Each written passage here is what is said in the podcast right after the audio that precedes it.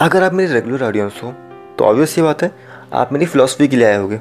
लेकिन अगर आप मेरी रेगुलर ऑडियंस नहीं हो, आप उसको रोज़ रोज़ नहीं सुनते हो तो ऑब्वियस ये बात है, आप कंट्रोवर्सी के लिए आए हो, है ना?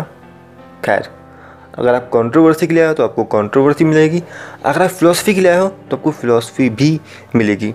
एज़ यूजल मैं इस पॉडकास्ट को भी तीन पार्ट में डिवाइड करूँगा। स्टेप वन एक कट्टर हिंदू की तरह। स्टेप टू एक सॉफ्टवेयर कोच की तरह। एंड स्टेप थ्री एक मूवी लवर की तरह। जी हाँ मूवी लवर मूवी रिव्यूअर नहीं। बिकॉज़ मैं मूवी लवर तो हूँ, लेकिन रिव्यू नहीं करता हूँ तो मैं रिव्यूअर नहीं बनने वाला। क्योंकि नॉर्मल सी बात है, जो काम नहीं आता है, वो काम मत करो वो अच्छा होता है। तो सबसे पहले बींग ए कट्टर हिंदू ठीक है? गाइस देखो, हर धर्म में कुछ ना कुछ कमियाँ तो होती ही होती हैं।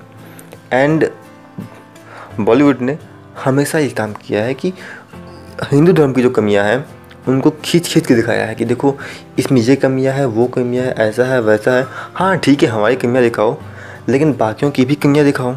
और अगर हमारी ही कमियाँ दिखानी है तो हमारी अच्छाइयाँ भी दिखाओ। तो तो चलता है।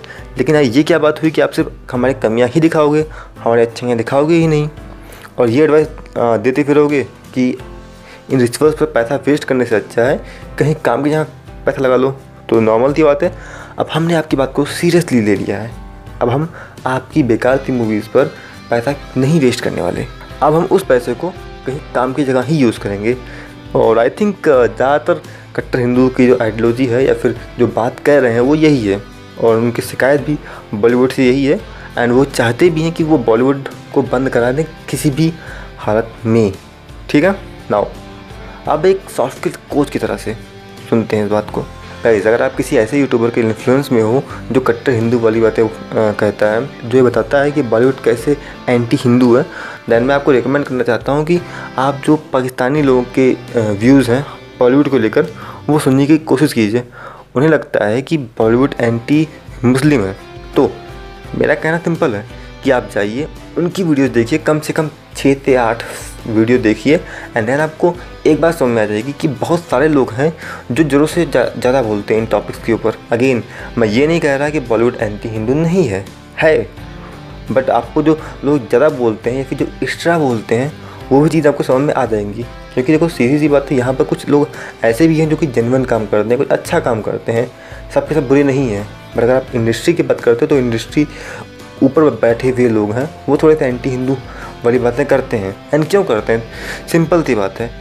अगर आप कोई ऐसी मूवी बनाते हो जो कि चाइना फ्रेंडली नहीं है तो आपकी मूवी बैन कर दी जाएगी चाइना में और शायद हमेशा हमेशा के लिए बैन कर दी जाए। और यही बात कहीं ना कहीं क्रिश्चियंस एंड मुस्लिम पे भी लागू होती है। दुनिया में सबसे ज़्यादा कंट्रीज़ क्रिश्चियन है एंड उसके बाद सबसे ज़्यादा कंट्रीज़ हैं मुस्लिम्स एंड अगर हमने कोई भी ऐसी बात बोली, जिससे मुस्लिम भड़क गए या फिर जिससे क्रिश्चियन भड़क गए तो चांसेस है कि उन देशों में ये मूवीज़ बैन हो जाएँगी। ऐसा कोई भी एक्टर नहीं करना चाहेगा कि ऐसे किसी कंट्री में हमारी मूवी बैन हो, क्योंकि अगर एक में बैन होगी तो फिर उसके सपोर्ट में और भी कई कंट्रीज़ बैन कर सकती हैं। तो बेहतर है कि ऐसा कोई काम न किया जाए एंड सेफ़ खेला जाए। और सेफ़ खेलने के नाम पर हम किसी ऐसे रिलीजन को भी पकड़ नहीं सकते हैं जिससे कोई जानता ही ना हो, जिससे और अगर हम ऐसा करेंगे तो नॉर्मल की बात है, किसी को कोई फ़र्क नहीं पड़ेगा। तो सबसे सिंपल टारगेट बनता है हिंदुज़म क्योंकि हिंदुज़म दुनिया का तीसरा सबसे बड़ा धर्म है और हम लोग थोड़े देर सेकुलर हैं, जिसकी वजह से थोड़ा सा हम लोग कुछ बोलते नहीं हैं। तो ये भी एक बात पड़ जाती है। अगेन मैं ये नहीं कह रहा कि ऐसा करना सही है कम्प्लीटली या फिर मैं ये भी नहीं कह रहा कि ये ऐसा करना कम्प्लीटली गलत है। क्योंकि देखो यार, आप हमारी कमियों को तो बताते हो, लेकिन हमारी अच्छाइयों को कभी एक्सप्लेन नहीं करते हो, अच्छाइयों के बारे में भी कभी बताते नहीं हो तो ये तो गलत है ना। तो अच्छाई के बारे में आपको एक्सप्लेन नहीं करना है एंड बुराई ही आपको बतानी है तो सही सी बात है। लोग भड़क तो सकते ही हैं एंड लोगों ने भरपूर प्यार दिया है बॉलीवुड को बहुत लंबे वक्त तक। और ये प्यार अब घट रहा है बिकॉज़ ऑफ़ कॉम्पटिशन्स तो सही सी बात है अब कुछ बड़ा कर तो उन्हें करना ही पड़ेगा। जैसे लाइक ब्रह्मास्त्र। ब्रह्मास्त्र काफ़ी बड़ी पिक्चर है। एंड मैं नहीं चाहता कि ब्रह्मास्त्र फ्लॉप हो। बट खैर देखते हैं क्या होता है। खैर अब चलिए इन्हीं बातों को एक मूवी लवर की हैसियत से देखते हैं। देखो यार सीधी सी बात है अगर आपको कहा जाए कि एक मूवी जो, जो आपने ऑलरेडी देख चुकी है उसे बेहतर वीएफएक्स के साथ देखो तो आई थिंक मुझे नहीं लगता कि कोई खाता इंटरेस्ट किसी को आएगा। हाँ वो मूवी बहुत अलग थी बहुत कमाल की थी तो अलग बात है लेकिन मुझे नहीं उम्मीद है कि, कि किसी का मन करेगा। जस्ट लाइक जुड़वा टू देखने से अच्छा है कि आप जुड़वा वन देख लीजिए। द लॉयन किंग का नया पार्ट देखने से अच्छा है पुराना वाला पार्ट देख लीजिए। अलादीन का भी हालात कुछ ऐसा ही है सेम सेम बात लाल सिंह चड्ढा के ऊपर भी कहीं कहीं आ रही है। यार अगर आप पुरानी मूवीज़ को उठाकर आप उसका नया वर्जन ले आते हो और अगर आप अपने काम में कुछ नया पर नहीं लेके आओगे तो हम कहाँ से क्यों देखें उसको? उससे अच्छा है हम कोई दूसरी पिक्चर ना देख लें। आज के टाइम में the family man Mirzapur the boys जैसी कहानियाँ हमारे पास हैं। तो हम क्यों कोई कॉपीड कहानी देखेंगे? ठीक है? हाँ मैं समझता हूँ कि जो है मूवीज़ में थोड़ी सेंसर वाली दिक्कत होती है मूवीज़ में एक लिमिट में रहकर काम करना पड़ता है, वो सब भी ठीक है। लेकिन यार मूवीज़ भी तो काफ़ी कमाल कमाल की बन रही हैं। आज की डेट में हम थॉर फोर जैसी मूवीज़ को एवरेज कंसिडर करते हैं और एंड मल्टीवर्स ऑफ़ मैडनेस जैसी मूवीज़ को एवरेज से थोड़ा ऊपर, यानी ओके ओके कंसिडर करते हैं। तो सही सी बात है यार, ऐसे केस में हम क्यों किसी ऐसी मूवी को देखने जाएँगे जो कि किसी मूवी की कॉपीड है? अगेन मैं ये नहीं कह रहा कि ये मूवी फ्लॉप हो जाएगी। फ्लॉप तो शायद नहीं होगी, देखिए। आप सिंपली सिनेमा हॉल से जो मिलेगा, सो मिलेगा। उसके बाद जो भी ओ टी से मिलेगा, उसके बाद डिस्ट्रीब्यूशन राइट वगैरह से मेरे ख्याल से ये लोग कमा लेंगे, काम चलाऊँ या फिर अगर ये मूवी काफ़ी हद तक हिट हो गई तो मुझे कोई ताज्जुब नहीं होगा, क्योंकि अक्सर ऐसा होता है। लेकिन अगर मैं बींग मूवी लेवर बात करूँ यार तो हम लोग चाहते हैं कुछ ढंग का लेके आओ। और मैं ऐसा नहीं कर रहा कि चीज़ें महँगी ही होनी चाहिए। जस्ट फॉर एग्ज़ाम्पल टी की जितनी भी सीरीज़ हैं, सब सस्ती हैं।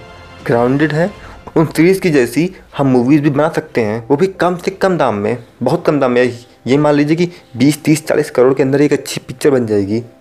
टी की सीरीज़ के टाइप की जैसे लाइक कोडा फैक्ट्री एस्पिरेंट पंचायत जैसी बहुत सारी सीरीज़ बनी हुई है उनकी टाइप की मूवीज़ भी तो ला सकते हैं ना।